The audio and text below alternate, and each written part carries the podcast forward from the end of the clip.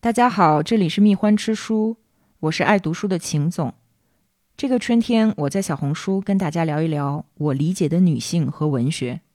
从伍尔夫、玛丽雪莱、张爱玲、子诗部、阿列克谢耶维奇到 J.K. 罗琳和高木直子，他们都是打开我女性意识的领路人。我将分享我最私人的阅读体验，欢迎加入我们的聚会，听见他们，看见自己。三月八日至三月三十一日，打开小红书搜索“对他说”或“说不尽的他”或“他的故事就是你的故事”，收听本期小红书特别节目。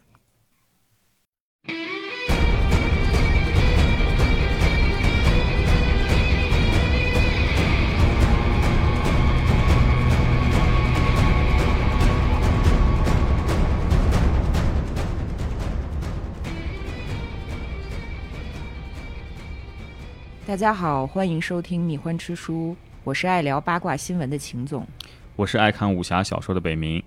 说到武侠小说，今天我们要跟大家聊的这本书的女主，嗯，她是一位侠女，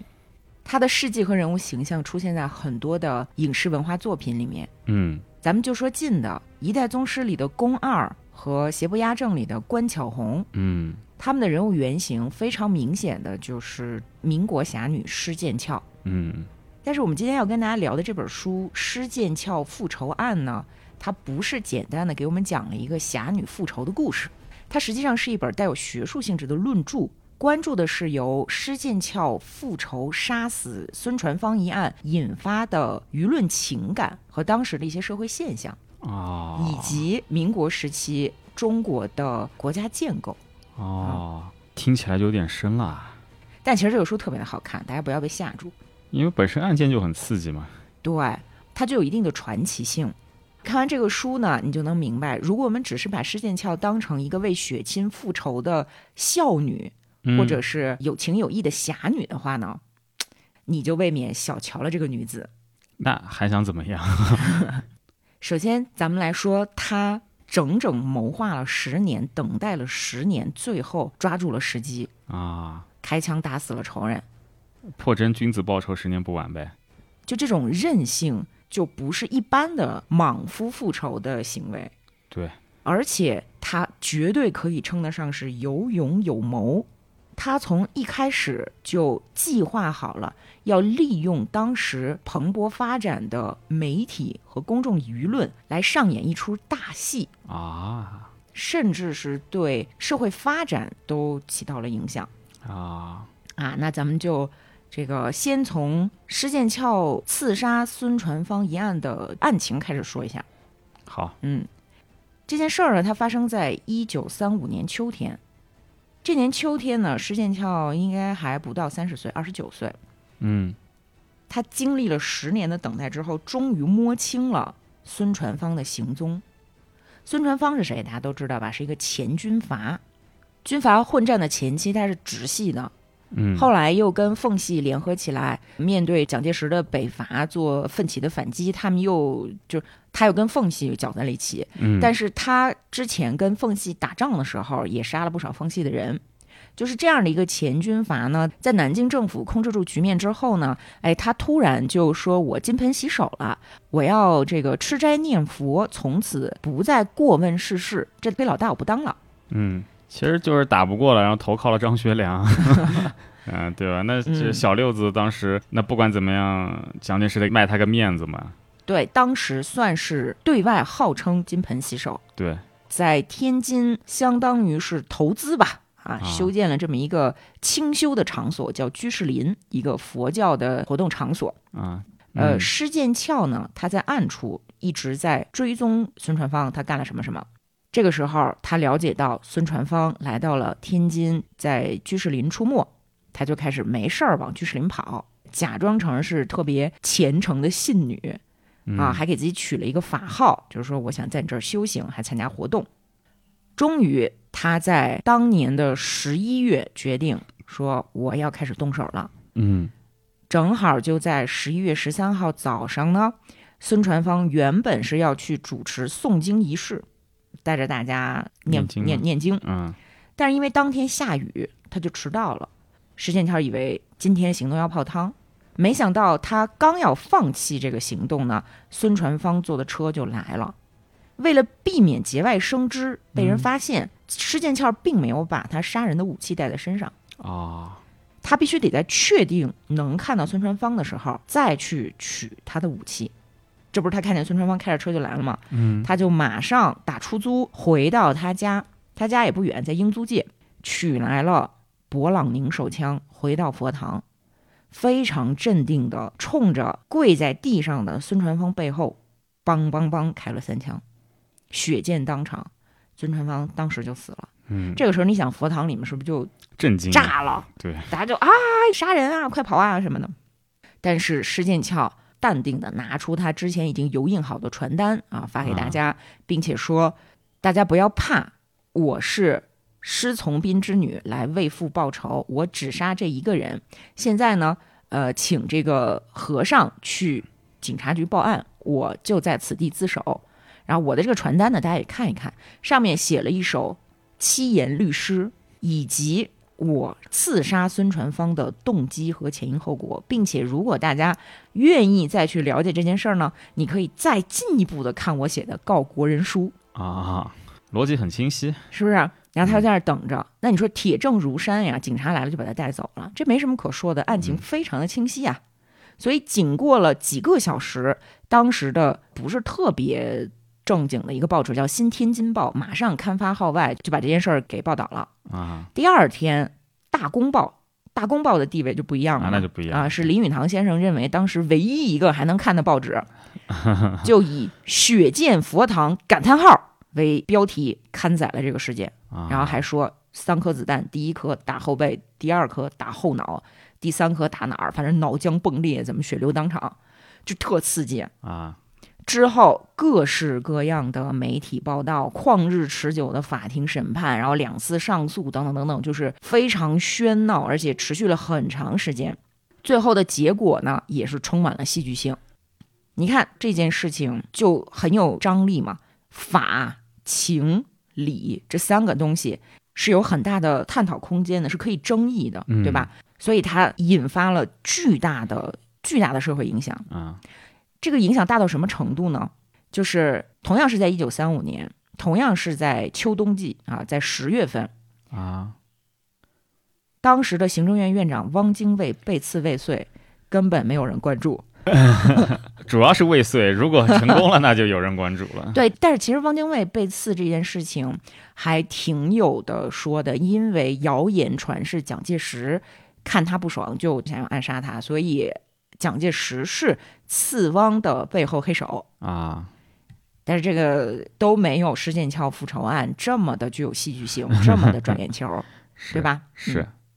那刚才咱们说了，这本书呢，它不是要聊施剑翘为父报仇是多么的惊心动魄，而是通过当时的这些广泛的关注，去分析从中国近代史一直到现在嗯情与法思想的变迁。公众舆论，包括媒体炒作，它到底是一个什么东西？嗯，扮演了什么角色。还有就是什么呢？因为施剑翘这个案件最后是获得了国家特赦，这个里面就藏着政治博弈，对政治博弈。为什么我刚才说施剑翘是一个把大众拿捏在手里的有勇有谋的奇女子呢？嗯咱们先分析一下她刺杀孙传芳的这个行动。首先，如果你的目的只是杀掉你的杀父仇人的话，那你是不是最好是黑惊白念的去刺杀？嗯，但是你看，他是在什么情况下去开的枪？光是在天化日，对，而且是在众佛目堂里睽面，嗯睽没错，哎，佛堂是一个关键词。佛堂暗示了什么？暗示了因果报应，嗯所以他画了一个框，在这个框里就是因果报应四个大字，一下子就让大众不自觉地被带入到了一个非常熟悉的语境里面。嗯而且刺杀成功之后，他把印好的传单，就那个七言律诗，发散给这个周围的民众嘛。诗里是怎么写的呢？他说：“复仇未敢骗时望，更痛宣堂两鬓霜。纵怕重伤慈母泪，时机不许再延长。”就是他不光是把我要为父亲去报仇这件事情牢记在心里，嗯当我看到我的母亲宣堂嘛，就是指母亲两鬓霜，看到母亲的白发的时候，我的内心是更加的痛苦的。你看，这就不是简单的说报仇的责任，它更多的是动情，就是它打动所有人内心对母亲的这种感情，对吧？嗯而且这个里面还有一种纠结，就是说我为父报仇，其实也是为了我的母亲，因为那是他最亲爱的人。可是我去杀人之后，我的母亲会因为我犯了罪再次垂泪。嗯但是纵使这样，时机不许再延长，我必须要这样做，我不得不这样做，嗯对吧？他那种背负着重任的感觉就非常的动人，并且施剑翘在自首归案进了警察局之后，马上就要求开新闻发布会，啊还真让他开了。在新闻发布会上呢，他说：“我要向居士林各位先生女士道歉啊，啊，因为惊扰到了，惊扰到了你们。”嗯并且我在警局里面看到，不是马上就有媒体报道了吗？嗯媒体报道当中有若干不实之处，剑鞘在此要做一个澄清啊，啊！你看是不是这有理有 据，就显得特别的很高级，这个女孩儿嗯，对吧？还有一个我觉得非常经典的操作是什么呢？她通过新闻媒体公布了一份预先写好的遗嘱，啊，什么意思？我已经做好了赴死的准备。同时，这里面还暗含着特别巧妙的一个心理是什么呢？遗嘱是写给谁的？是写给亲人的，写给弟弟，告诉他要照顾好母亲，并且呢，男子汉大丈夫，你要为国为家，堂堂正正，青史留名，对吧？就是一个姐姐的嘱托，再加上姐姐对弟弟说，本来父亲是我们的父亲，我们应该一起报仇，但是因为我们还有母亲，其实是他的继母，啊姐姐不能把你们牵涉进来，希望你不要怪罪姐姐。哇，好感人，对不对？然后咱再想，这遗嘱是写给谁的？亲人的。嗯你在看到这个遗嘱的时候，你作为一个阅读者，你是不是会自动的把自己带入到他的亲人，带入到施剑翘的那一边？嗯，真的极度的聪明和冷静。对哈，等于说他的精心布置，让这一场复仇从一开始就面向了公众，在那样的一个就是被后世一直认为就是上世纪三十年代是一个媒体炒作的高峰时代，嗯施剑翘利用了这一点，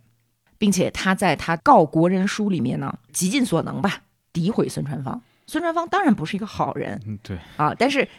其实咱说施剑翘为父报仇，嗯但是他爹呢也并不是一个完全无辜的良民，嗯对吧？他也是一个小军阀。对，所以施剑翘在他的《告国人书》里面，对他的杀人动机、对他的复仇动机，做了非常巧妙的一个解释，是什么呢？就是我杀孙传芳，并不是因为他们在军阀混战当中，作为两支军队在战场上，我父亲被杀死了，啊而是我父亲被俘虏之后被残忍杀害、被枭首，甚至还用木头桩子把他的头颅钉在火车站示众。作为军人，他战死沙场，这是正常的。我按理说不会替他复仇，对，但是你侮辱他的尸身，折损他的人格和尊严，给我的家庭带来了巨大的痛苦。嗯那我不能忍，我必须干死你。啊，你看这个地方呢，它就很巧妙的既塑造了一个传统儒家的孝女形象，同时呢又借助了现代性去解释了她复仇的这个合理合法。确实，嗯，民国时期本身是一个传统和现代不断碰撞，然后中间有很多空间的这么一个时代嘛。嗯他极为敏锐的在这一盘棋上啊下的特别的精准，就是哪儿应该现代，哪儿应该传统，什么地方我能唤起大家的对于情和传统道德的这种支持，嗯，什么地方呢，我又能把你的嘴堵上，让你说不出来话，高智商，绝对的高智商。嗯而且他在狱中接受采访，啊 他在狱中接受了好多的采访，每次采访的时候呢，他都表现出一种非常得体的冷静。他会发表诗歌，他会面向记者做那种演讲，嗯然后别人说：“施小姐，您在狱中都做些什么呢？”他说：“我在教狱友识字啊，我在研究这个诗词，提高自己的文学修养啊啊。”你说谁能不对这样的一个女性怀有同情呢？啊，哪怕不同情，也是极度的尊敬啊。是啊，确实呢，哪怕对他这个人很尊敬，这个案件依然有非常大的争议，嗯，对吧？因为你杀人事实确凿，按照法律罪无可脱。对的，嗯，在一九三零年代，北伐刚结束，这个南京政府刚刚控制住局面嘛，嗯五四新文化运动的那一批，就是媒体呀、然后这个知识分子的讨论呐、什么的，第一波风已经过去了。嗯当时的城市兴起了大众媒体，这些大众媒体呢，某种程度上是进入了一种低俗化。由于中央政府的权力越来越大，嗯并且蒋介石呢，他试图要控制住舆论，控制住媒体，所以有很多严肃的讨论就不太被允许去说。嗯，那大众的舆论空间，大家能讨论的舆论范围就在收窄。但是收窄的这个过程当中呢，商业和文化越来越繁荣，所以城市媒体特别的喜欢去讨论八卦，嗯呃情杀、桃色等等等等。这个时候，城市人口的识字率翻番的往上涨，啊，绝大多数老百姓，哪怕我订不起报纸，嗯我也能在大街上的那个报纸栏儿去看那种公开张贴出来的报纸。啊，而且，即使我不认字儿，或者说我不爱看报纸，我在自己家也可以有收音机。你说我在自己家，我买不起收音机，我在工作的地点往往也是长时间的放着收音机的。啊有收音机啊，所以，媒体的蓬勃发展，一种生活方式的改变，就是在这个时候发生的。嗯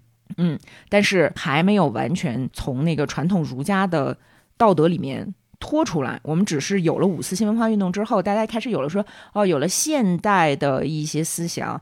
那像为父报仇、因果报应和这种女侠的传统形象，依然是在人民心中根深蒂固的。你要想那会儿可是中国武侠的创作高峰期啊，实际上对，而且那个时候有鸳鸯蝴蝶派嘛，啊，啊，鸳鸯蝴蝶派非常的讲究情。嗯其实五四运动时期，就是从一九一九年往后的整个二十年代，知识分子是掌握了话语权，大家在那儿讨论的都是一些什么，我们要这个利用理性去构建一个特别好的现代国家什啊，么比什较么的。形而上，对，然后到了三十年代呢，发生了一些微妙的变化嗯啊，像鸳鸯蝴蝶派呀、这个侠客。公案小说呢又回来了，嗯而且在整个城市文化产业当中，戏剧开始蓬勃发展，就是所谓的文明戏。那你的题材、你的故事情节，靠什么支撑呢？就是靠大量的这种能够抓眼球的东西。嗯那施剑翘呢，就穿的是新女性的衣服，得体、简洁又很漂亮。嗯我们在照片当中也能看到，她留的是齐耳短发。她从小裹小脚，但是父亲死后，她做了手术，把脚给放了。啊，你看，呃，《邪不压正》里头那个关巧红不是还有那个骑自行车锻炼，就是说想要恢复这个呃脚部肌肉？啊，啊也是这个原因。对啊啊，你看她身上又带有了一些让我们觉得非常值得赞赏的新女性的这样的一种气质，而不是说贞洁烈女啊，怎么立要我要立个牌坊，对吧？？嗯与此同时，他还有一点小心谨慎去谋划的，就是民国时期可不缺女英雄，但是民国时期的很多女英雄，她具有极强的政治性，嗯她是要推翻旧秩序。施剑翘在这个地方很保守的采用了为父报去仇政治化，啊，对，就是说我可以捎带手的控诉军阀对老百姓对于我们大家最基本的愿望的破坏，就是嗯安居乐业的破坏。他对于我父亲的折辱，放在任何时代、任何文化背景下都不行的。嗯他没有去贴秋瑾，他没有说我是一个反抗者，嗯我是一个要把你们这些臭军阀踩在脚下，怎么怎么样？不是的，因为他父亲也是军阀，嗯，也是个小军阀。不小了，实际上也好歹也嗯是是是个是将军了，个至是少个既得利益阶层，乱世枭雄吧。嗯但是大家注意，在民国之前，中国的所有女性英雄主义都会转化为道德典范，这是为什么？为什么我们先来说“侠”这个字是什么？就是武侠的侠。嗯，那你那司马迁那就说了嘛，就是以武犯禁。对，对吧任侠嘛，还有就是你要你具有美德，你追求自由，但是你要有僭越的行为，嗯，就是说你不能服从规范，对吧？那么我们看到的男性侠客在中国历史上往往是比较，呃，就比较任性啊，嗯我想干嘛就干嘛。但是几乎所有的中国女性英雄都是为了她的男性亲属去做这个僭越的行为。啊，杀人，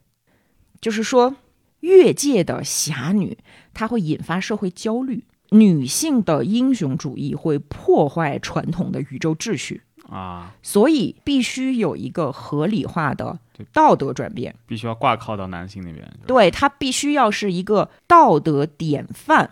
她为了这个纯洁的道德典范的目的嗯去杀人，这个是可以被称赞的。嗯不管是花木兰，还是施剑翘当时声称自己被感召的那个《聊斋志异》里面的商三官，嗯都是为了男性亲属。嗯而施剑翘呢，她在为父报仇蛰伏的这十年当中，其实是嫁过人的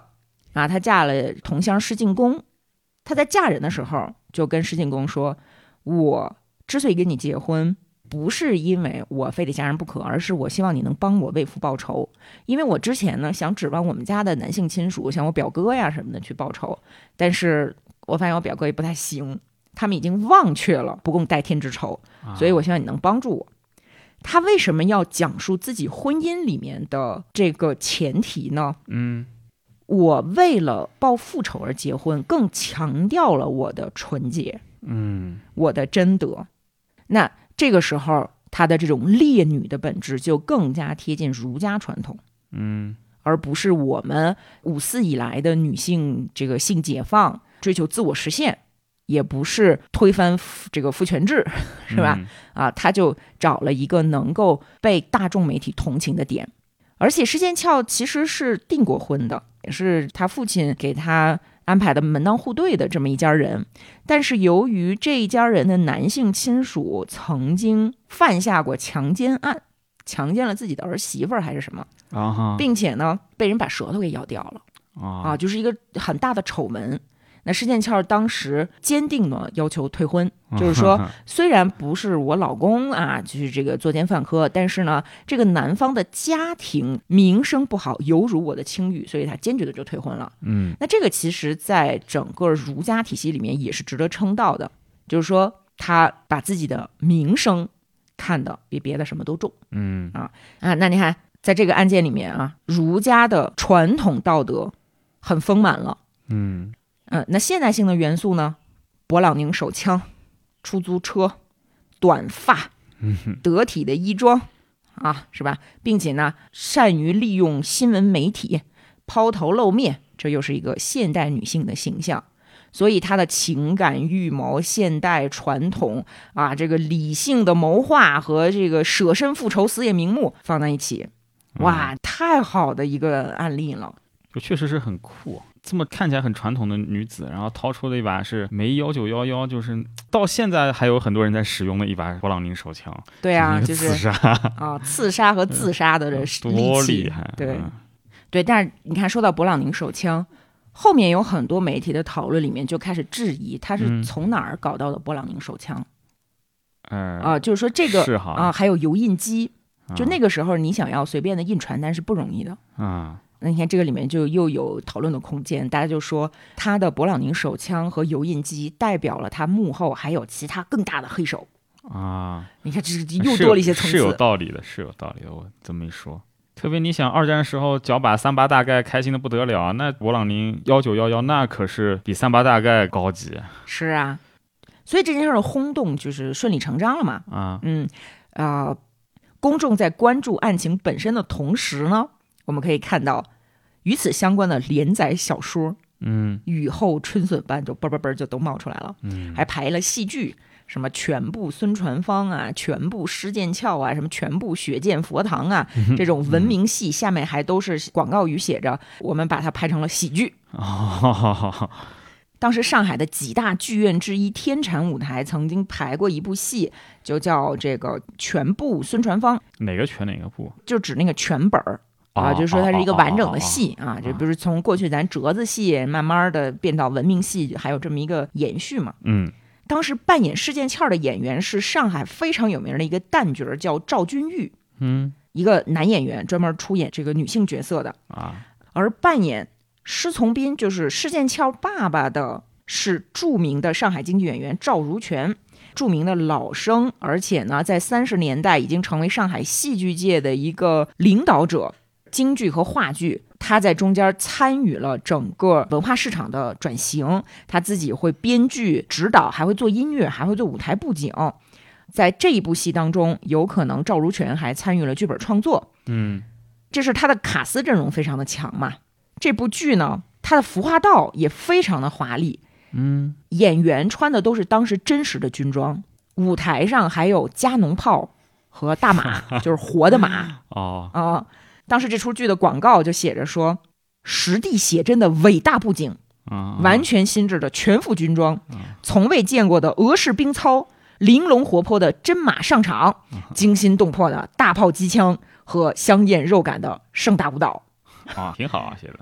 就是当时呢，就有很多这种叫新牌时事的剧， 嗯施剑翘复仇案》就是这一系列新牌时事剧里面就是最有名、最轰动的一个。啊，除了孝义复仇和侠女这两个元素本身特别抓眼球之外，我们要想到说这个事情能引起轰动，还和孙传芳这个人他是大名人有关。你要刺杀的这个小萝卜儿，那真是没什么可说的。嗯啊，但偏偏是这个大军阀，而且是曾经控制过上海的大军阀。对啊，那可是军阀混战时期最大的几个军阀之一，甚至可能历史重开一下，就是孙传芳控制中国了。 这个人很有可能对很厉害的一个啊。而且他被杀前的几个月吧，啊江湖传言他马上就要介入到北平政治事务了。哦那个时候还有很多的流言说他跟这个亲日汉奸和日本人密谋合作啊啊，搞这个华北自治运动。华北自治运动就是跟曹汝霖嘛，曹汝霖就是亲日派。啊对吧？那不管是出于这个军阀之间的政治斗争、明明枪暗箭呀，还是真的有这回事儿，反正孙传芳本身在民国时期的社会舆论里面就是一个很复杂的人物。嗯其实他孙传芳之前是出来驳斥过这些谣言的，就是说你们别老胡说八道啊，这都是日本人散布的挑唆我们民族团结的一些谣言。啊，啊，就是所有人都利用日本人这个抬头去去攻攻击别人嘛 那个时候，嗯。但不管怎么样，孙传芳身上是背着这些污点的。嗯那施剑翘呢，也利用了这个下野军阀的各种负面谣言，去赢得大众的支持。比如他说，孙传芳曾经攻击并屠杀寡不敌众的军队，嗯啊，那你说这就很残暴了嘛？因为你已经进入到二十世纪了，屠杀其实在中国古代也是不可接受的，对吧？杀降那是很臭不要脸的行为是啊。而施剑翘自己的父亲呢，又被他形容成了是一个非常忠诚的军人。本来他已经退休了，但是由于当时奉系军阀说我这个来游说他说这咱都是为了这个家国大义啊，老头儿又复出了，结果就死了。嗯啊，这个就增加了他父亲的这个人物形象，悲剧哎，悲剧色彩，嗯并且他说，我父亲在我们姐弟几个小的时候，总是对我们谆谆教诲，为人要正派，啊要有大义。啊，并且他自己也是这么做的，等等等等。然后他说，我父亲死后留下我们孤儿寡母，我们生活非常的困苦。嗯但其实呢，我们嗯看了一下，就是没有证据表明他们真的生活很困苦啊。生活困苦，并且搞到了梅一九一一手枪和油印机 至少他之所以能跟踪到孙传芳，是因为他带着儿子报名入读了孙传芳女儿所在的天津培才小学，啊那是贵族小学呀、就是你的孩子能在法租界的小学就读，嗯呃，我不相信你们家 是经济很困难，好吧？嗯后来，孙传芳的另一个女儿是在英租界的耀华中学就读，嗯施剑翘就让哥哥的女儿转到那边，进到了耀华中学，哇还是还想进就进，对吧？这还是有点钱的哈。嗯，但是咱们平心而论，二十世纪三十年代是一个暗杀频发的时代。除了汪精卫被刺杀未遂这个事儿啊，他毕竟嗯未遂嘛，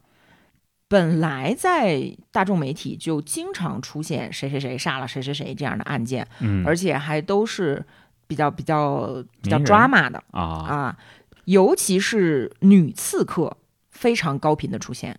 可以说，一九三五年是一个女性杀人的大年啊。啊首先，阮玲玉是一九三五年自杀的，啊，在施剑翘刺杀孙传芳的几个月之前呢，就发生了一起大家这个很关注的女性激情犯罪。嗯一个叫做刘景贵的女人杀死了她的情敌。那她的情人是谁呢？是当时非常著名的一个运动员，啊，并且国民党呢也特别的喜欢玩暗杀，尤其是针对军阀，啊，那是很很稀松平常的，对吧？其实不止国民党，那个年代凡是活跃的势力，全都是暗杀大户，对，不管是谁。对对对，那个你想想，张宗昌就是狗肉将军张宗昌是怎么死嗯的？就是被一个叫郑继承的年轻人为叔叔报仇，也就是相当于为他的养父报仇，在火车站在铁轨上把张宗昌打死了。啊这是发生在施剑翘复仇案的三年之前。啊！中国少了一位大诗嗯人，呃，但是我跟你说，张宗昌的那些诗好像据说不是他本人写的，这存存疑嘛， 存对，疑。反正听、嗯我也听说过这对个说法。反正大大诗人张宗昌嘛，三年前被打死了。嗯在那个在张宗昌案件当中，杀人凶手郑继承就博得过广泛的公众同情嗯啊，大家就是这个上书想要请求赦免他呀什么的，就国家特赦嘛。然后这个刘景贵就是说杀掉了自己情敌的这个女性啊，嗯也是在整个案件审理的过程当中有很多的讨论，嗯，就是说这个激情杀人到底我们应该怎么看待？嗯那就是在这样的一个背景之下，施剑翘可能就认为自己是有被赦免的空间的啊啊，就是在法和情之间，他能够通过博得同情，为自己赢得一条命。啊嗯，那他的这个决定是非常正确的。我们可以看到，这个案件发生之后，呃，就刚才不是说到有很多戏剧排演出来了吗？那与此同时，还有很多的小说，甚至是漫画儿也都出来了，嗯啊哦并且越写越邪乎，越写情节越丰富。啊，已经完全不在乎，就是施剑翘到底是一个什么样的人，他爸爸到底是一个什么样的人啊啊，就有点像吕四娘怎么样杀了雍正，就是开始往那个方向去发展了。啊啊啊，我不知道大家听没听过单田芳老师有一跟施剑翘有关的评书啊啊，就是不是有很多民国时期的那个评书嘛？啊其实都是从这个时候的这种连载小说、报刊连载小说演变过去的。啊嗯啊，比如说当时有一个侦探小说。施剑翘他自己的陈述就已经提供了很好的素材。他说：“呃，我父亲被斩首，家里的一个忠诚的常年的家丁回来向我们报告这个噩耗，嗯，但是是因为他实在太悲伤了，而且太不忍心了，所以就是话都说不出来，就一味的在那儿哭。啊是我们过了很长时间之后才了解到了我父亲死的真实情况。”啊啊，你看这个细节很很丰富嘛，对吧？啊嗯，在中国的传统道德当中，女性亲属如果遭遇到这种噩耗的话，一个选择是自杀嗯啊，呃，我丈夫死了，我跟他一起死吧，嗯啊，我爹死了，我不活了。嗯但施剑翘在这个时候呢，尽管悲痛欲绝，但是他意识到我的继母李太太还啊需要我，所以我不能死，我的决定是为父报仇。啊啊，那么有了这样的一个素材基础啊，那那后面的这个小说家，那不是就是翻跟头拿大顶，这些 太容易了吗？创作空间就创作空间就很大了。所以就有一个小说这么写说，当施从斌受到征召啊，要奔赴战场的时候呢，他闺女站出来，石剑翘说：“爹爹，我跟你去。”啊啊，这是为父从军的花木兰的节奏了。对，就是说你年事已高，这个我去保护你。嗯爹爹说：“儿啊，我已年迈，嗯我需要你在家里面好好照顾这一大家子人，好吗？所以你别给我去了。于是施剑翘呢就留在家里，担负起了照顾继母的职责。然后还有一些小说呢，越写越像武侠小说，开始给施剑翘安上了一些武功，啊就是从小习武，并且他的这个武术生涯在成人之后呢，又有了精进啊，啊什么飞檐走壁，估计进去杀人了。 呃， 对对，反正就这类似的嘛嗯。她不光是有武术方面的这个造诣，而且还写的一首好诗，是一个啊才女啊啊。你说这个对中国古代侠女不都是有这样的一个幻想嘛？嗯嗯，并且呢，还这个虚构说孙传芳和施从斌曾经是盟兄盟弟。哦，那么孙传芳杀施从斌。你这就不光是杀 了这个一个女孩的父亲啊，嗯你这个是臭不要脸，这嗯违违背了兄弟情谊啊，对吧？你这兄弟情谊是一个神圣原则，那是是吧？嗯，那么施剑翘去杀掉他的盟叔，这种强烈的仇恨啊，就嗯更加的打动人心。嗯、说施剑翘的本事啊，八个十个男人都比不上，嗯就是他一出手，咚咚咚咚咚，是吧？打十个， 我要打十个并且他还非常的有侠义。啊就这故事里啊，就说有这么一天，施剑翘呢，他在这个路上走，嗯遇到了一个老夫人。这个老夫人呢，姓钱，她也是武林世家的儿媳妇儿，哦但是她老公死得早，她儿子呢顽劣不化，啊，没有跟着爹爹去学那个名门正派的武功啊，他只能传给了时间啊不是不是、 是这样，然后反而去结交品德败坏之人，学了一些这个邪路上的武功，啊跟谁学的呢？跟马戏团学的，啊 因为新时代嘛， 啊他不是跟魔教学的，但是跟马戏团学的，还娶了一个马戏团熟悉武艺的孙小姐回家。啊回家之后呢，就虐待这个钱夫人，然啊后钱夫人怎么劝也不听，也没办法了呢，就决定要把这个被虐待的这件事儿公之于众。啊有一天呢，他发现这个小两口在午休，他说我要上大街上去，我要我要这个报复他们。然后他就走走走走走走，结果正好遇到了侠女施剑翘，施剑翘怒火中烧，说说这个老夫人，你别怕，我替你做主。啊老夫人说：“哎呀，说闺女啊，谢谢你，但是我儿子跟儿媳妇儿他们都是会武功的，然后你你别去了，我谢谢你啊。”石剑翘说我要打十个：“我要打十个，不在话下。嗯老夫人，你放心。”果然呢，就以这个精湛的剑术，成功的使这对狗男女乖乖的屈服，然后好好的赡养老夫人啊啊。于是呢，他的名声就流播天下。啊你看，这就是从呃当时的这个社会社会社会事件，慢慢的变成了具有幻想性的文学情节。我们也能从中看到民国时期大家道德观念的一个转变，尤其是对婚姻的处理啊。咱刚才不是说施剑翘自己说她嫁给施进公是有条件的，对吧？嗯那在这个基础之上呢，《侠女复仇》这本小说，它又增加了一些这个女性婚姻议题的现代性。嗯就是说，当时施剑翘解除丑闻性的这种包办婚姻啊，然后又这个很有策略性的结婚嘛，这个是能够体现现代女性自己处理婚姻的一个标志。那小说给它加上了一个什么情节呢？就是嗯说，施剑翘和施进公第一次见面的时候，这个女孩啊，这个女方就感慨说：“哎，世间再没有大英雄，这个世上的男人怎么都这么没有出息呢？说我呀，我要嫁人，我就要嫁给一个侠肝义胆的绅士。嗯哼然后跟他这个第一次见面的施进公啊，在言语当中肯定了劫富济贫、惩恶扬善，就这种侠客理想。他说这些都是人类的自然天性。就这么一句话呢，打动了施剑翘，啊哈哈于是他主动求婚。哎，那面对着主动求婚的女性，施进公觉得这种大胆行为啊，这是令人耳目一新啊，嗯我非常的敬佩。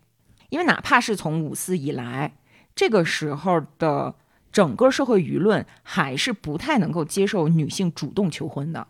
就是你可以反抗包办婚姻，你可以这个甚至去杀人，成为一个侠女，嗯但是主动求婚，其实在当时是非常大胆的。嗯呃，那么通过为了寻求复仇而求婚，你看这个里面有一个非常微妙的两相抵消，啊，就是呃这种大胆的女性求婚行为，它在道德上就有一定的不正当性，但是由于你是为父报仇，哎，你所以又你有了有一个正正当性性，对，就把这个。婚姻当中的个人责任这个概念，就这样很巧妙的引入了大众视野，大家就觉得很很容易接受。嗯对吧？那这样的一个女性，她枪杀了当时为人民所不耻、所痛恨的一个臭军阀，嗯实际上也是引导大众的不满情绪进行发泄的一个出口。嗯因为你看，所有的这些戏剧也好、小说也好，他们的本质也是在探索一些很现实的社会问题。所有的这些作品基本上都不太恭敬地指出国民党政权你们是无能的，因为你们无法控制这些持续不断的暴力问题，嗯所以才让这样的一个弱女子不得不为父报仇。嗯哼虽然蒋介石你完成了北伐，但是你也是当年军阀中的一个呀。嗯而且现在看似是结束了军阀时代的这个混乱，可是为什么他们当年犯下的罪行就没有人去追究了呢？嗯，就一定要靠这种同态复仇，靠老百姓自己去实现天理正义呢？嗯更有甚者，当时上海有很多这种地下帮会嘛，对吧？那么蒋介石呢，与这些臭名昭著的黑社会头目，什么青帮了，哎，然后包括蓝衣社，蓝衣社其实已经是准军事集团了嘛，啊啊，他们勾结在一起，有一种共谋的关系，也是被暗戳戳的都写在了这些戏剧和小说里面。啊尤其我们在看一九三五年这个时候，日本人对华北虎视眈眈，而蒋介石呢忙于这个跟我党对着干，就没有下定决心抗日这件事儿呢，又引起了国内各种社团的不满嗯啊。那么在这种情况下呢？民国政府又非常的想要控制住整个局面，想要建立一个真正的中央集权的、统一的、有行政能力的政府。所以他们干的第一件事儿是什么呢？就是系统的控制和审查文化和言论嗯啊。虽然三十年代之前呢，就有各种这个家族、政党、军阀赞助人什么在控制着这个舆论，但是进入到南京时期呢，这种审查制度开始以法律的形式出现了。一九三零年，民国颁发了一部限制性的出版法。三四年，针对图书和期刊的综合性审查条例正式起草了。嗯，然后三五年呢，尽管当时所有的新闻记者都激烈的反对，就是骂、臭骂、喷，就是你们这个这样就是不行的，但是当局仍然制定了非常严厉的新闻法，啊而且。一九三四年十一月，蒋介石布置了对《申报》编辑史良才的暗杀。被暗杀的史良才一直公开批评当局对日本的绥靖政策。啊被杀了。那在这一系列操作之下，从五四以来的这种就是按哈贝马斯说的公共领域，然后大家的讨论，啊，就是参政议政吧，啊，啊以理性为基础的国家社会的建构，就显得不那么可能了。嗯于是大众传媒才慢慢的转向了，就被今天的学者认为过度炒作啊，过度低俗的这样一个这么这么一个形象。啊其实是很令人惋惜的，对不对？但是这本书的作者呢，嗯，他就在讲说，虽然我们一直以来都抱怨那个时候的新闻报道太琐碎、太炒作，也没什么严肃的学术探讨，但是这些舆论啊，这些炒作、说教和琐碎的新闻爆料。难道就没有在城市大众的政治化和这个这个社会塑造当中起到什么作用吗？难道就没有任何这种建设性的方面吗？嗯那我们就可以从施剑翘这个案件中看到，那些报纸上连载出来的小说，他们通过情的表达，也是在控诉当局，嗯也是在对政府施加压力，是并且通过赞颂呃施剑翘这样的一个侠女。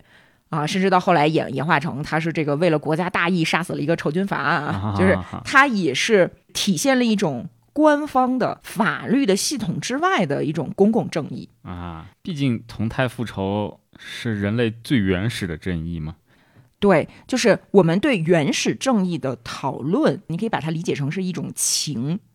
对吧？那国家和建制这一层所建立的法律体系和这种高级的道德思辨呢，我们可以把它看成理或理和法。那情和理和法之间本身就是一个互相促进、互相制约，然后互相抗衡的这样一个平衡嘛。嗯那这个时候我们就要说起来，掌握了情的大众舆论和掌握了理的知识精英，嗯他们之间有没有什么矛盾？这些知识精英是怎么样看待施剑翘的复仇案的？那这些人呢，是以左翼作家和法学改革家批评最为强烈。嗯嗯，为什么呢？因为左翼知识分子他其实是反封建传统的。嗯那施剑翘他在这儿代表的是家族式的孝义复仇，嗯，就是是说我遵的是礼，就是礼法的那个礼，嗯我守的是情，就是我为我爸报仇。嗯那我为我爸报仇，暗藏的是什么呢？是一个私仇，就是左翼知识分子在报纸上连篇累牍的去批评这件事儿的时候呢，总是提出来说私仇是不对的，嗯啊，就报私仇、行私刑，都是和公相对的。对你法理角度是好像是这么回事。把情和法对立起来，把公和私对立起来，这嗯是一个从五四以来新出现的东西。嗯那左翼的知识分子、先进的、进步的人士呢？施剑翘他反复强调的孝义是封建结构，我们不仅不应该支持它，还应该把它看成是现代社会的对立面儿。只有像我们这种理性的、这客个观的、客观的、中立的中立的，才是真正代表这个国家未来的。 啊，而你们这些大众的舆论是情绪化的，嗯甚至他们用了一个词是女性化的啊，啊，因为当时有很多的女刺客，有很多的女性杀人和女性自杀等等嘛，对吧？嗯，那么他们认为就这种冲动的激情犯罪跟跟我不一样啊，我们是这个 很很理中客的，并且你们这个私是跟国家的公相对的，啊，我们必须人人为公，社会是高于家族的啊，因为啊当时“社会”这个词儿其实是一个舶来词，刚刚引入中国没有多长时间。那么进步的知识分子就反复的去强调嗯啊，而且左翼知识分子非常的反感当时蒋介石搞的一个叫。这个新生活运动的这么一个东西，嗯那什么叫新生活运动呢？在我们就简单讲一下，大概就是说蒋介石当时为了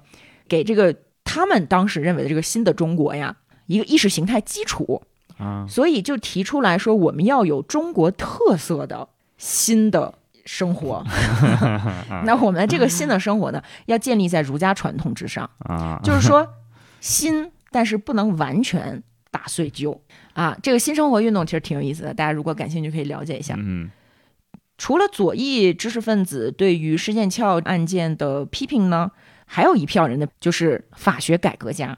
为什么我们要强调是法学改革家，而不是法学家呢？嗯，大家知道，在中国历史上，法和情不是对立的。当然，这种法不容情，什么什么情情与法的冲突什么的，这些焦虑在汉代以前就存在的。嗯比如说什么荀子啊，比如说这个宋代的这种理学呀、纲常啊，都认为说某种程度上的真情带来的犯罪是可以被赦免的。嗯嗯，就比如说孝心啊，孝心就是一种真情。那这种真情，它可以巩固社会秩序。这种子女的孝道，它既是真情，同时又是那个周礼的那个礼的一种恰当的表达。嗯那随随着中国两千年的这个中央集权这种国家对人的控制越来越严、越来越紧呢，嗯把情当成基本的道德力量这件事情，就越来的越被警惕。啊，不为政府所容。皇帝肯定是不高兴的，对，对吧？嗯，但是呢，他们又总是想利用这个儒家所强调的情啊、理啊，嗯去控制人们的思想。嗯然后反过来，你比如老百姓会去讲孟姜女哭长城这种故事，嗯，就是利用贞洁去对中央集权进行一定的反抗。对，就是破坏。对，所以这个就是一个非常微妙的你要怎么把握的问题。然后到了五四运动时期呢，有了一个非常哎复杂的转变，就是一方面像胡适啊、鲁鲁迅呐、这些思想家，他们认为鼓励情，嗯尤其是鼓励女性去表达情感，是一种把她们从封建礼教当中解放出来的做法。嗯啊，从那个时候呢，我们开始打破所谓封建礼教的，比如说包办婚姻啊呀、然后你一定要遵循某一套这个这个这个发乎情止乎礼的这种规则呢，你去追求自由恋爱、自由婚姻，这是私奔，对吧？那拉出走什么的，这个是好的，是先进的，是现代的。但是很快，这种新形式的情和代表这些情的新女性，又引发了其他的焦虑。就是说，你们所提倡的这种解放啊、激情，它是会带来现代人的无聊、疏离和对理性的冲击。呃包括鲁迅先生不是也写文章说啊，娜拉是出走了，然后呢？也就是说，对于当时的知识分子而言，充沛的情感，包括这些情感所带来的道德问题，我嗯们最好把它限制在文学领域里。啊咱们公共舞台上呢，还得是这个理德先生、赛先生啊啊，还得是法治，呃，激情犯罪、婚姻绯闻啊，什么这些探索啊，咱们都别聊啊，因为这嗯都不上档次，你这都私，我们得嗯公，是不是？再往后不就是蒋介石发起的新生活运动嘛？啊，那儒家道德重新成为了巩固社会和国家的必要手段。这个时候，配合着政府的这些评论家和道学家，又开始说新女性不好，嗯啊为什么呢？因为这个新女性啊，你看她就很容易和这个消费主义啊和商业主义联系在一起。 嗯说什么你们女性这个无非就是呃陷入了消费主义的陷阱，怎么样？反正就是嗯不承认你的主体性，并且你们会带来这个娼妓、啊卖淫。你们不是要性解放吗？那这个根 本卖淫不就是性解放吗？嗯然后歌舞厅啊，歌舞厅藏污纳垢，然后你们的这个我行我素，其实就等于放 荡啊。然后你们这些不道德的性爱，都是对我们的新生活运动，对我们国足的道德建设，对我们的特色新道德是很没有好处的。嗯嗯，那么施剑翘这个案子里面体现的孝义复仇，它其实是一种儒家精神的回归，就会被左翼知识分子认为是对现代理性国家的一个瓦解。嗯当时就有很多人批评说，这个施剑翘你报私仇啊，就大家记住，那个时候你只要是私，肯定就是一个有害的行为。对吧？嗯你就打公报嘛，你不公。他说说施剑翘你爹施从斌，无非就是一个小军阀在自私自利的军阀斗争当中发生的一起伤亡事件。嗯你有什么资格在这儿搞事情？你们所宣扬的这种同态复仇，就是中华大地上军阀混战的一个背后逻辑。嗯冤冤相报何时了？你打我，我打你，我打你，你打我。那中国政治版图上所有这些小型的家族恩怨，导致了我们国族的分裂，使中国无法与帝国主义野兽相对抗啊啊。还有，不管是你施剑翘还是孙传芳，你们都拿佛教的因果报应做幌子，嗯，但是大家要知道，呃，中国传统知识分子一直以来对佛教是有看法的。佛教寺院通常被认为是阴谋家们藏匿和这种不伦行为发生的场所。你看一下《水浒传》，啊和和尚啊，包括武则天是吧？啊，对。而且马克思主义者是无神论嘛，非常的反对这些使大众愚昧无知的封建迷信。当时有一个评论家在左翼杂志上去批评赞许施剑翘的这些人，他又说，如果你们认为杀死孙传芳是因果报应的话，那施剑翘他爹死的这么惨，又是什么又是什么因果报应呢？他还是被砍下头来呀、对吗？所以你这样的解释因果报应，都是一些毫无意义的谈论，都是一一些这个呃庸人自扰。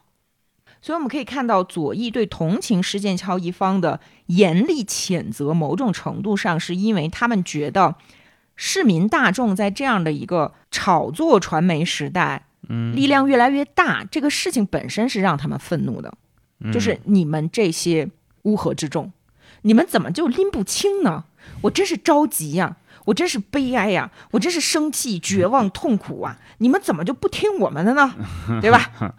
这些知识分子呢，虽然永远对庶民大众和无产阶级抱有政治上的同情，但是也历史性的对大众文化表示极度的怀疑，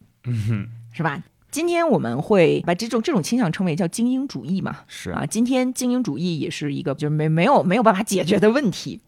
并不代表我们持批判的态度啊，嗯啊，这就是客观存在嘛，客观存在了，嗯。就是客观上来讲，二十世纪前半叶的左翼知识分子确实是在语言上就会嘲讽大众文化是次等的、女性的，嗯，并且呢，把所谓的更高等的、更男性的现代主义作为解药，嗯啊，在对施剑翘这个案子做评论的时候呢，左翼作家就非常尖锐地说：“你们对复仇者的同情啊，就是阻碍国家现代化的因素。不管是教育家还是政府官员，你们的职责就是清除所有这些旧的不合理的方式，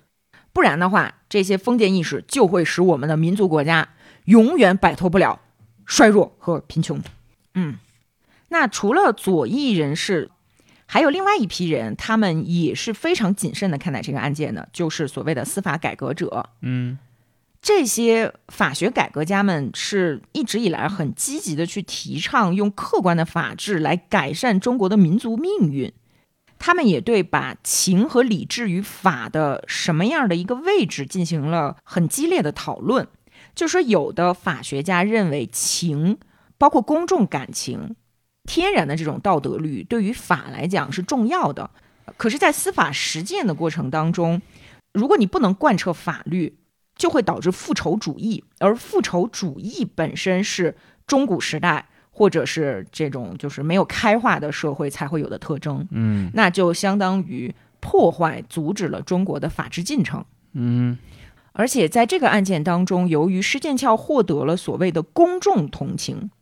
这个公众同情和一般中国古代法理当中的那个人情啊还不太一样，它是通过大众传媒的影响力不断扩大，甚至会产生扭曲效应的一个东西。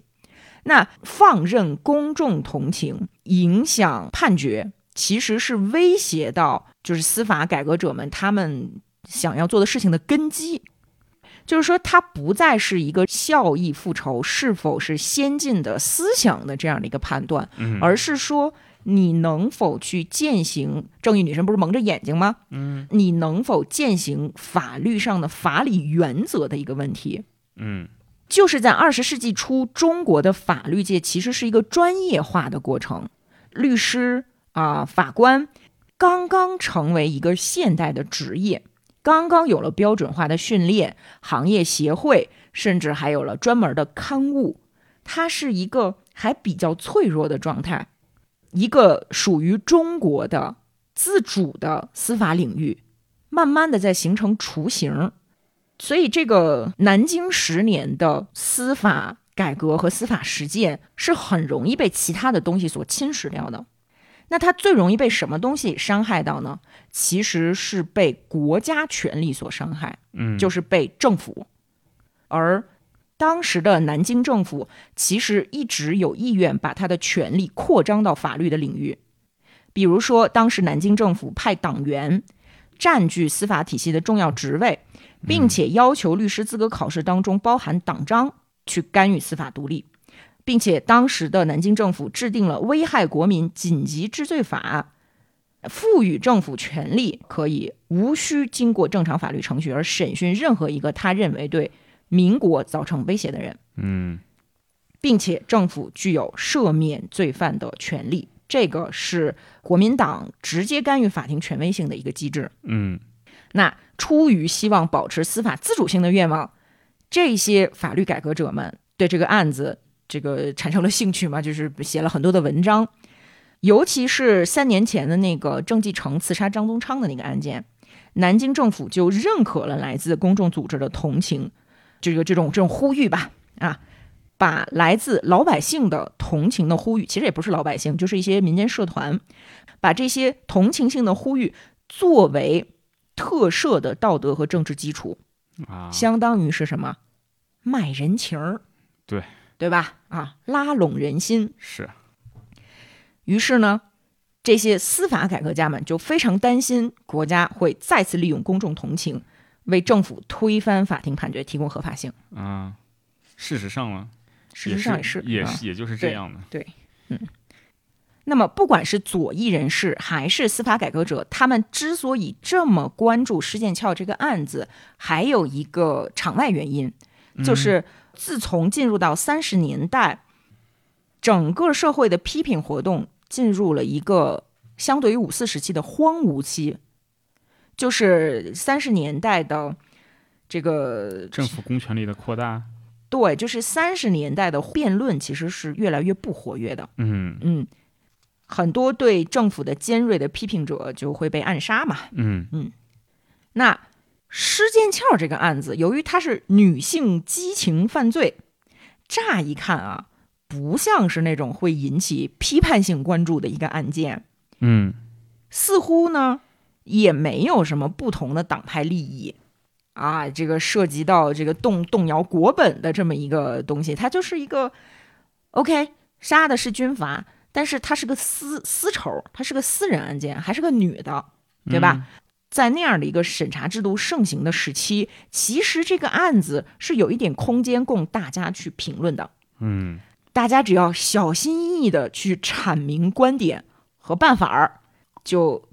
可以在某种程度上进行这个批判。啊，难得的一个公众舆论场算是，对。然后我们可以注意到一点是什么呢？就是批评施剑翘同情者的观点，它是具有性别性的。嗯可以被性别化的。和刚才我们提到的左派呀、政治改革者相对的呢，是一小群女性出版界的作家。这些女性出版界的作家，她们赞扬施剑翘的时候呢，也不是出于对她效益的认可，不是出于对她身上有儒家美德的这种褒奖，嗯而是集中关注到了她的性别。有少数的评论家将施剑翘视为女性主义立场的旗帜，其实你仔细想想也是也是有道理的。这这个角色就感觉你怎么，你不管哪个派，对你不管是持怎么一个态度，都可以有点看法儿。对你都可以把它拿到当自己的 旗帜，嗯，还挺有意思的。是因为不管怎么说，作为一个从小裹小脚儿长大的女性，她能够如此勇敢地站出来去做那些被认为应该勇敢的男人去做的事情，嗯这是一种性别平等的模范作用。就是说，女人是可以非常英勇的，对，女人想干什么是可以干成的。施剑翘做了一个什么样特别有象征意味的事儿呢？就是她把脚给放了。嗯新女性是完全可以把自己从儒家父权规范的这个裹脚布中解放出来的。她的美德证明了自古以来的重男轻女是多么的没有道理。嗯但是大家要注意到，就是说中国自古是有赞美女性英勇的传统的。嗯啊，那这个也不是一个特别新的事儿，咱们有很多这种婊子救国的故事， 对吧？就是而且中国由于长期的集权，呃，有很多男性知识分子在他不得志的时候，他会把自己比喻成女性。对所以中国的性别意识在这一点上其实是可以模糊的，就是像我们之前的有一位听友说的，说呃，某种环境里面，女性不是一个生理性别，它是一种处境，哎，这话说的很好啊。是吧？对嗯。那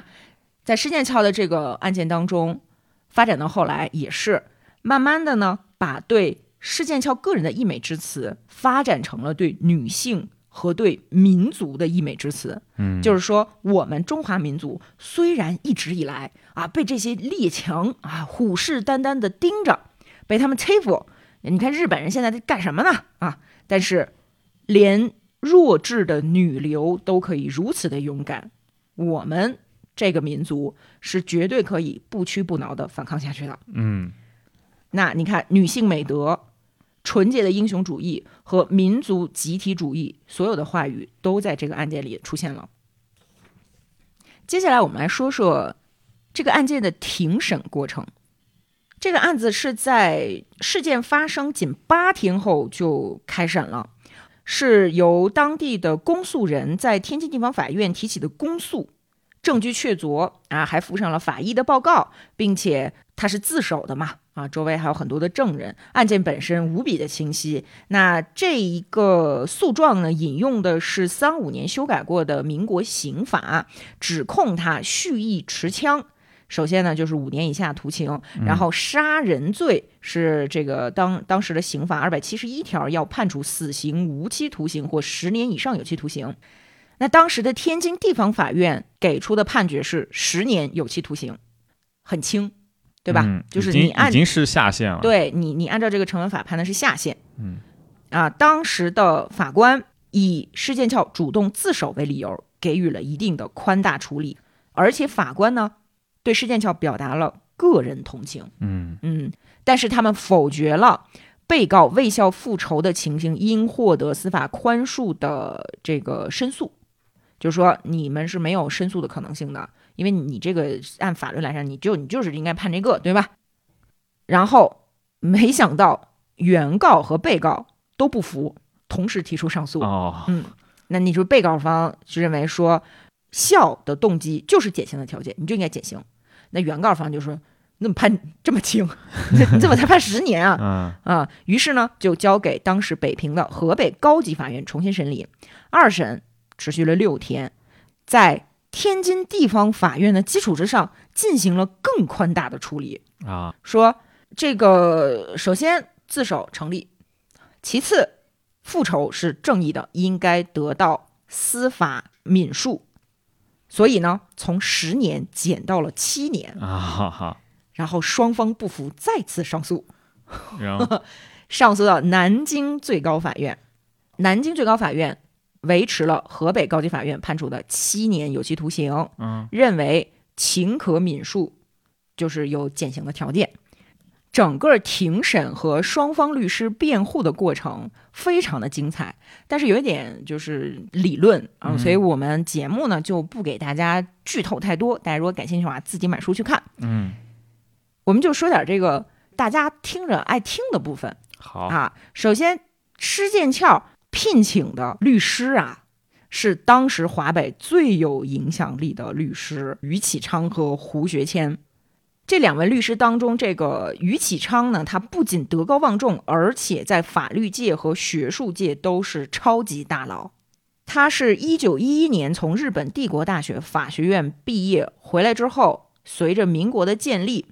担任了高级司法官员，包括大理院院长，而且是北京大学法学院教授。所以你就可以看出来，就是施剑翘他们家，反正至少应该不太缺钱。好歹也原先也是军阀世家呢。是吧，对，不过也有一种可能，就是这个案件它的社会效应太大了，有很多律师愿意免费或者是降价给他提供司法援助嘛。啊嗯那孙家人请到的律师也不可能是什么不起眼的人物啊，是啊，他们请到的是天津的名律师张绍增。嗯张律师的名望显赫到一经确定就招来施家阵营的控诉，认为这个人他是在河北高级法院开审之初就有能力收买和影响审判的这么一个人物。啊，呃，平心而论，就我们能看到的所有的材料，这个案件当中真正发挥作用的，应该不是影响力和收买，而是实打实的辩护和当时的一些舆论倾向。嗯从法律策略和辩护词上来讲，我觉得真的很漂亮。呃，不管是从情、从理，从中国传统的司法实践里面去找先例，包括对《公羊传》的引述啊，还有一些很小的辩护技巧啊，真的都非常的值得一读。嗯与此同时，施剑翘女士也没消停啊，啊也是非常努力的、积极的在对大众舆论施加影响啊，来帮助自己的律师。比如说，按照法定程序，施剑翘作为被告，他应该是一个很被动的角色，就是让你说话你再说话，对对吗？但事实上，他在审判期间非常的活跃，每一次庭审，每一次施剑翘出庭都充满着戏剧性。比如说这个。呃，在天津地方法院那个一审当中啊，原告认为他笑的动机不真诚。嗯，当时施剑翘还有笑的不真诚，对，就是这个拍案而起，大怒，嗯就说：“我若非因复仇，何必冒险打死他嗯，？”对呀、你回答这个问题，如果我不是为了孝心，我干嘛呀？我这十年，我的我孩子都生了，嗯我都当妈妈了，我孩子都上学了，我为什么要打死他？嗯你你回答一下这个问题。虽然这个是违背了法庭的程序嘛，对吧？对，然后当天的庭审上，孙传芳的长子在这儿描述：我本人失去了父亲，我母亲失去了丈夫。施剑翘当时爆发出哭泣，就是说，他说他父亲死的惨，不知无父死于他父之手，其情更惨。嗯，是不是？你就没法反驳呀。他虽然违规了，但是你没法反驳呀对。在众目睽睽的法庭上，所有的这些强烈的抗议，很好的赢得了公众的同情，嗯对吧？是，而且在对这个自首部分的辩护上啊，施剑翘是本人直接提出口头抗议。他说：“本案自首部分如不成立，则法律可取消自首执法条，因为我在卡片上、在告国人书上均预先声明自首，并且杀孙传芳后，我又告知和尚让他们去报警。”如果我的这种行为都不叫自首，你告诉我什么叫自首？是，所有的这些愤怒显而易见，而且感情迸发的，你说有没有表演成分？有，但多它少多少是有非常的的真诚，嗯对吧？并且它是非常有技巧的，比如说关于自首，如果你让法庭陷入自首是否成立的技术性问题，嗯，那这个呢就对他不利，所以他一上来，哎，先抛出一个掷地有声的问题，就是如果我不叫自首，你告诉我什么叫自首？嗯那你这个时候再说什么呢？啊，把问题抛给别人，哎，就都很苍 白，嗯对吧？而且他反复的强调说，由于当时军阀混战，正义没有在那个时候被执行，法律没有在那个时候保护无辜的受害者，嗯所以我才不得不自己实行同态复仇，是这么个道理，是这么个道理，对吧？嗯哎，然后庭审的时候还发生了这么一件事儿，就是在一审的时候有两个证人，他们向法庭证明了施剑翘枪杀孙传芳后非常镇定的进行了自首，就是有自首情节。这两个人在二审的时候没有到场，啊，哎，那这个情况呢，激怒了施剑翘，他的怒火利用新闻界传遍了当时的整个社会上，大家就开始说，如此有力的证人都离开了天津，不知下落，可见孙家是多么的有钱有势。有权有势，哎，是吧？再度开庭的时候，失踪的证人当中的一个，哎，就又出现了。啊，呃，反正就这样的一个女子，在法庭上不屈不挠，而且说出来的话掷地有声，还非常的富有感情嗯，啊，也是某种程度上影响了判决。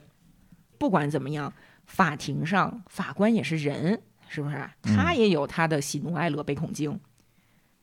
而且你还记不记得刚才我们提到了一个女性激情杀人，就是杀死了自己的情敌，嗯啊，那个案件也非常的有名，因为中间的那个臭男人是当时非常有名的一个运动员嘛，啊，啊就是真的是好渣好渣，渣的不行了，我都受不了了，我就不多说了。啊，但 这个案件呢，在一审的时候判处有期徒刑十二年，是当时杀人最高刑期的一半儿，啊，也是基于同情做出的司法宽大处理。嗯这个案件在上诉阶段呢是被推翻了原法院的判决啊，把这个女犯判了终身监禁。啊，但是在一审判决的时候，判十二年的时候呢，施剑翘非常聪明的抓住了机会，在法庭上去问说，这个女人她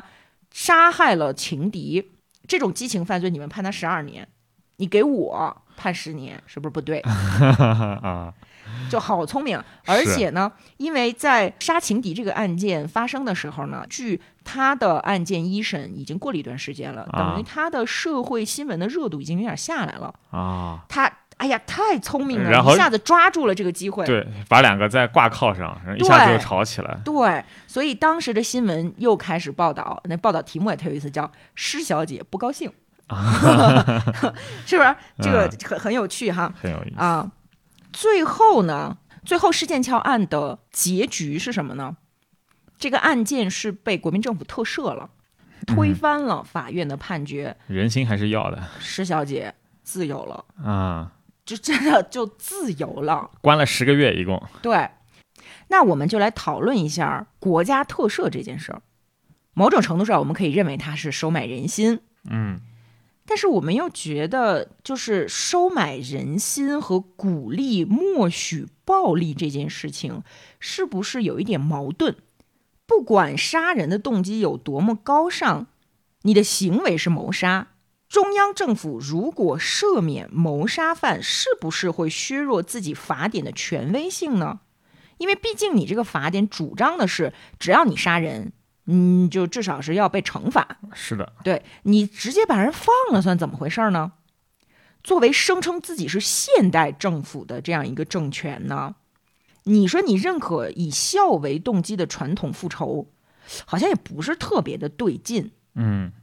那为什么南京政府要下决定赦免事件翘，包括三年前的那个就是杀张宗昌的那个郑继成呢？嗯首先，在三十年代，国民党政府希望能够把之前四分五裂的国家官僚机器给整合起来。蒋介石做了一个什么选择呢？就是他要利用社团主义，而不是家族化的军阀割裂。嗯于是，某种程度上呢，是鼓励来自全社会的公众团体去发声，然后呢，他也在背后进行操纵，因为团体会有组织，有他的这个 leader，嗯，那这个 leader 就是可以对话的嘛，对，是吧？啊，他对当时余孽还没有完全清除的军阀呀，啊，包括其他的一些他不认可的党派呢，进行应该劈在山上了吧？哦，地都震了，对吧？嗯，如果只是空中雷暴的话，我就应该不会引发到这种这种嗯现象。但其实劈到山上是很正常的事情。嗯，那我接着说啊，嗯嗯，啊，进行抗衡，嗯当然，这只是他的一个努力，因为实际上当时的南京政府看似统一全国，其实力量还是比较弱，它只是不同的政治力量当中的一支。嗯老蒋呢，就要很巧妙的去平衡和玩儿这一套游戏。实际上这套游戏一直玩到他败走， 他是一直没有真正能够把整个国家统一起来，对手腕还是不够强硬。对，不够。嗯那中央政府，蒋介石呢又能理解，就是公众和精英和司法界之间存在着一种微妙的对抗，就这个他们之间是有矛盾的。那么，利用社团发声、邀买人心，就是他解决社会上各种力量矛盾的一个方案。虽然虽然这个方案背后有它的副作用，而且还记得咱们说蒋介石不是要开展一个新生活运动嘛？新生活运动建立在儒家道德之上，嗯，所以施剑翘这个案子呢，又恰好迎合了新生活运动。同时，请大家不要忘记，南京政府本来就是一个惯用政治谋杀的这么一帮人，对，戴笠什么的，哎，大家都知道，都知道。嗯那么，赦免施剑翘的复仇行为，给谋杀赋予了一定的合法性，就是它代表了正义，并不是所有的杀人都不对哦，啊亲爱的人民。是，那既然施剑翘的行为是可以被谅解的，那像刚才咱说的这个戴笠老师他们。啊，是吧？你就可以被认为是对政治的重建而非破坏。嗯嗯，所以我们可以看到，包括南京政府在内的历代政府，其实都会通过某种对暴力的认可，去怎么说呢？去，唉，实施自己的统治吧。而这种认可呢，本身是儒家的，而不是法家的。嗯啊，因为在儒家理想里面，如果你要求正义，就要为某些不正义做出补偿；而法家则认为，即使是美德的凶杀，只要你违背了国家法律，这个就是不不可理解的。是是啊。那么儒法国家，就是咱们中国传统的儒法国家，是政府呢、一直就面临这种两难的困境。比如说，那个刚才咱说到说清政府不鼓励你老公死了你去自杀，对吧？同时呢，当提到孝义复仇的时候，清朝政府呢又既要鼓励孝道，他又担心对报复的认可会鼓励混乱，所以清朝法典明确规定，只有在得知双亲被不公的杀害后，立即采取的复仇行动才能够得到司法宽恕。啊哈哈 啊。那么，民国政府对事件翘案的特赦呢，其实是一个折中方案，对它吧？还有一个意思就是下不为例哦，而且我们国家是高于司法的。反正哎对，我就是想首先之后赦不赦免，不归司法管，归嗯我管。我们的法条依据呢，是当时的《中华民国国民政府组织法》，这是一套和刑法不同的法律、不同的法典。嗯，给予了国民政府宣告大赦、特赦、减刑的权利。也就是说，国家看似既认可和尊重了司法程序，又照顾到了老百姓你们对正义的渴求。嗯，我是凌驾于司法之上的大老爷。嗯。但是在这两起特赦案，一个郑继承，一个施剑翘嘛，两起特赦案当中，有这么两个人扮演了很重要的角色，一个是在郑继承案当中的韩复渠，一个就是施剑翘案当中的冯玉祥。嗯就这两个人被传和暗杀背后的黑手紧密相关。这个呢，我我在这儿就不去讨论了，我们就说一下，是冯玉祥他为什么要积极的参与到这个案件当中来，充当施剑翘的保护人，并且最终推动了对他的特赦。嗯这就是一个高度政治化或者说高度权谋化的一个操作。因为冯玉祥和蒋介石其实关系也是很复杂，你大概可以视为上世纪前半叶的吕布嘛， 就叛变的次数可能比吕布还多， 啊，非常的对。但是冯玉祥在后来很长一段时间也被认为是一个爱国抗日将军，呃，因为当时蒋介石天天跟那儿说什么攘内安外呀、什么的， 嗯但是冯玉祥呢，至少表现出来的是他要积极抗日，而且他是一个非常聪明的人啊。如果不是用“狡猾”这个词的话啊啊，他在这个施剑翘事件当中扮演了怎么样的一个角色呢？嗯冯玉祥过世之后，他的日记出版了。在他的日记当中呢，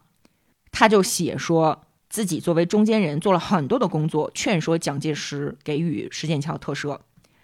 那他之所以要这样做，和他希望巩固自己的个人地位，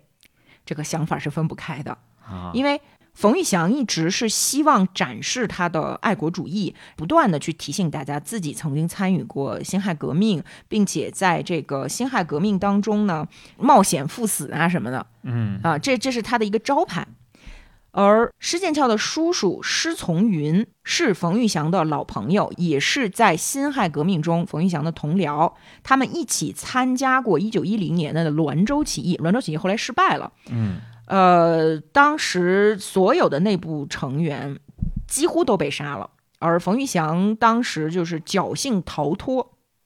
所以他首先自称是为了兄弟情谊，保护好朋友施从云的这个是侄女儿吧？啊，侄女儿施剑翘，同时呢，为施剑翘争取特赦的这个行为，又是对滦州起义的纪念。他把给这个起义建纪念牌匾、墓园和对施剑翘的赦免行动放在一起，写在他的这个日记里。嗯嗯，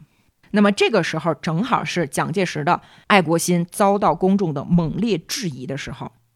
于是，在公众的眼中，冯玉祥就是一个比蒋介石更为爱国的军事将领。嗯啊嗯，但本身蒋介石那个时候就干的是一些不得人心的事儿对啊，这也怪不得别人。对，但我想冯玉祥其实还有两个原因吧，嗯我我个人觉得，一个是冯老师也是个暗杀大 户，对对对，杀人巨多，然后还有一个原因是他可能是因为这个事情，我我个人觉得是发生在佛堂里面，哦而冯玉祥是非常的反对佛教的一个人。哦，他那个就除了那种什么那个三宗一武就北魏啊什么这种灭佛之外，嗯，中国历史上就属他对佛教的那破个坏最大，破坏最大，整个华北佛教几乎被他一扫而一扫而空嘛。嗯，嗯，估计也有点个人情绪在里面。那他为什么那么讨厌佛教？呃，他是早期他改信了基督教，然后他是一个宗教间的冲突，哦，他是是这么个原因。那我觉得他应该也不是虔诚的基督徒。 对，因为他后来又抛弃了基督教。嗯啊，那基本上施剑翘的案件本身我们已经讲的差不多了，嗯我，们来看一下这个三十年代之后施剑翘女士她的人生经历。嗯嗯，呃，施剑翘在抗日战争期间发挥了很大的作用哦啊、因为她是一个公关天才，你发现了吗？啊，那倒是然哦后，而且确非常的实勇敢，非常有组织能力，有这个演说和说服的能力。嗯，所以他以自己的复仇侠女的身份，鼓舞了当时的民众英勇反抗。嗯那那个时候呢，虽然老蒋之前不得人心，日本人呢希望通过对这个中华大地的轰炸和侵扰，去让中国人民放弃这个腐败的政府，但是没想到呢，反而激起了同仇敌忾。 这很像现在对，就是很像某个地区是吧？ 对啊对，原先也是出了名的腐败。对对对啊，这个这个东西，因为中华民族还是一致对外嘛，就臭不要脸的侵略者啊，还是咱们先先先干他们。然后在四十年代呢，抗日战争期间，由于宋美龄女士也发挥了一定的作用嘛，动员妇女的作用，所以女性在保家卫国的过程当中发挥了更大的作用。那咱们施剑翘呢，肯定不能甘居人后，她就非常积极地投入到了抗日救亡的运动。嗯而且帮助建立了中国的空军力量，厉不厉害？因为那个时候日本的空军力量是挺强的，好厉害啊，日本当时。对，就是直接把蒋介石逼退到汉口，然后到重庆了嘛，对吧？嗯呃，那个时候日本不断的对内陆城市发动空袭，中国的有识之士呢就开始意识到，就是你没有空军就没有国防，嗯所以，身为女性的施剑翘和她的弟弟施泽藩发起了合川献鸡运动。合川是四川东部的一个小县城啊，当年被日本一共轰炸了四次。施剑翘姐弟俩呢，看到了合川被轰炸的惨状之后，联合合川县不同的团体、社会各界成员，开始为战斗机募款。嗯就这两个人在这样的一个小县城儿啊，四个月的时间筹募了三架战斗机的款项。嚯哟，到五月底的时候，合川献机运动得到了全国的关注。嗯呃老蒋派当时的空军少将作为国民政府的代表出席了飞机捐赠仪式，蒋介石是亲自拨款，把这三架飞机开到合川领空，还进行了飞行表演。啊，虽然只有三架飞机，但是你要想一下，那是一个很小的县城，而且它极具象征意义。对啊，而且飞机还是挺贵的，讲个道理，就是开啊玩笑呢。啊，中国人民并不害怕轰炸，再穷再苦，我们该反击的时候绝对不会退缩，嗯是吧？那这个运动没有施剑翘，肯定是办不成。嗯嗯，并且由于施剑翘自己的这个复仇女的身份，嗯。让这一场献祭运动又有了更强的鼓舞人心的意义。复仇啊！对日本人轰炸我们的祖国， 杀死我们那么多同胞，我们是不是得复仇？是，你不能软呀，不能怂啊！嗯，象征意味就特别明显了。对。后来还有诗人专门的为合川献祭运动去写了长诗，啊，那么你看，这个时候儒家道德框架内的家族之情，嗯就已经变成了一种更具有民族主义特点的家国之情。抗日战争结束之后呢，进入到五十年代，施剑翘就又恢复了一个平静的生活。在这期间呢，他一直在苏州主持着一个为贫困儿童开办的小学，叫从云小学。嗯一九五七年，他是当选了新中国的北京市政协委员。啊，然而， 在某个高度政治化的十年，他被打成了反动派。啊啊，其实不得不说，施剑翘保持了他年轻时候的聪明和机警。啊，但是是呢，他这个这个没有什么用啊。 为什么这么说呢？他在这个五十年代的时候就已经意识到，你想啊，被这个国民政府特赦过，嗯并且他复仇的这个行为打着的是孔老二的儒家道德，啊， 哈哈哈，确实，所以他非常机灵的写了两部自传。嗯在这两部自传里面，尽可能的要改写他的个人历史，哦就事实你不能改，但是你的动机可以从为效益复仇变成一种一种革命性。啊，所以他当时就用了很多包括革命、牺牲、反抗啊这些现代概念的词，去修正之前儒家殉道的那种古典传统的动机，嗯并且在他的自传里面呢，就写了很多他在抗战时期和著名我党领导人的联系。实际上是陶行知他的一个安徽老乡儿把他介绍给当时的董必武啊、周总理啊、邓颖超，嗯对吧？啊，但是这个反而不好，为什么呢？因为你在抗战时期你都和我党有联系了，你为什么没有加入呢？啊 就是在一个你没有办法讲道理的时候，嗯很这这就很尴尬了啊。嗯呃，反正他到七零年代就平反了嘛，嗯平反没多长时间就死于直肠癌。在他的悼词里面，石剑翘女士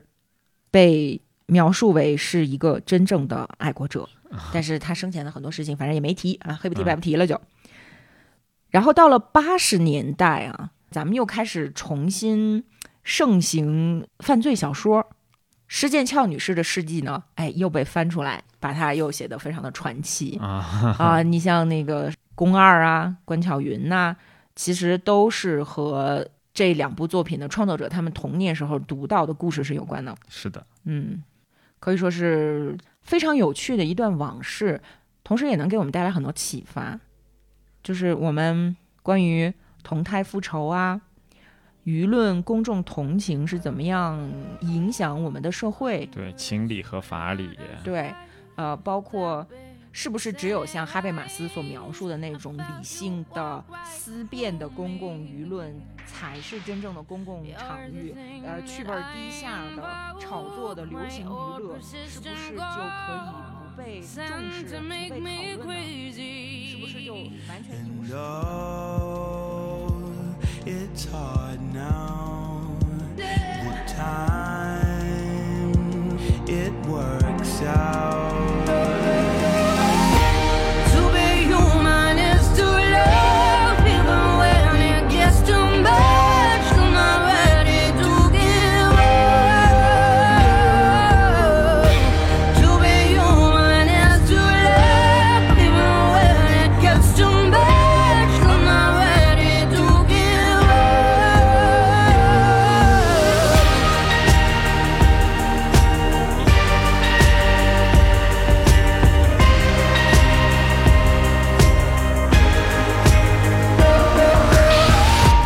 I was a tiger's helmet Oh,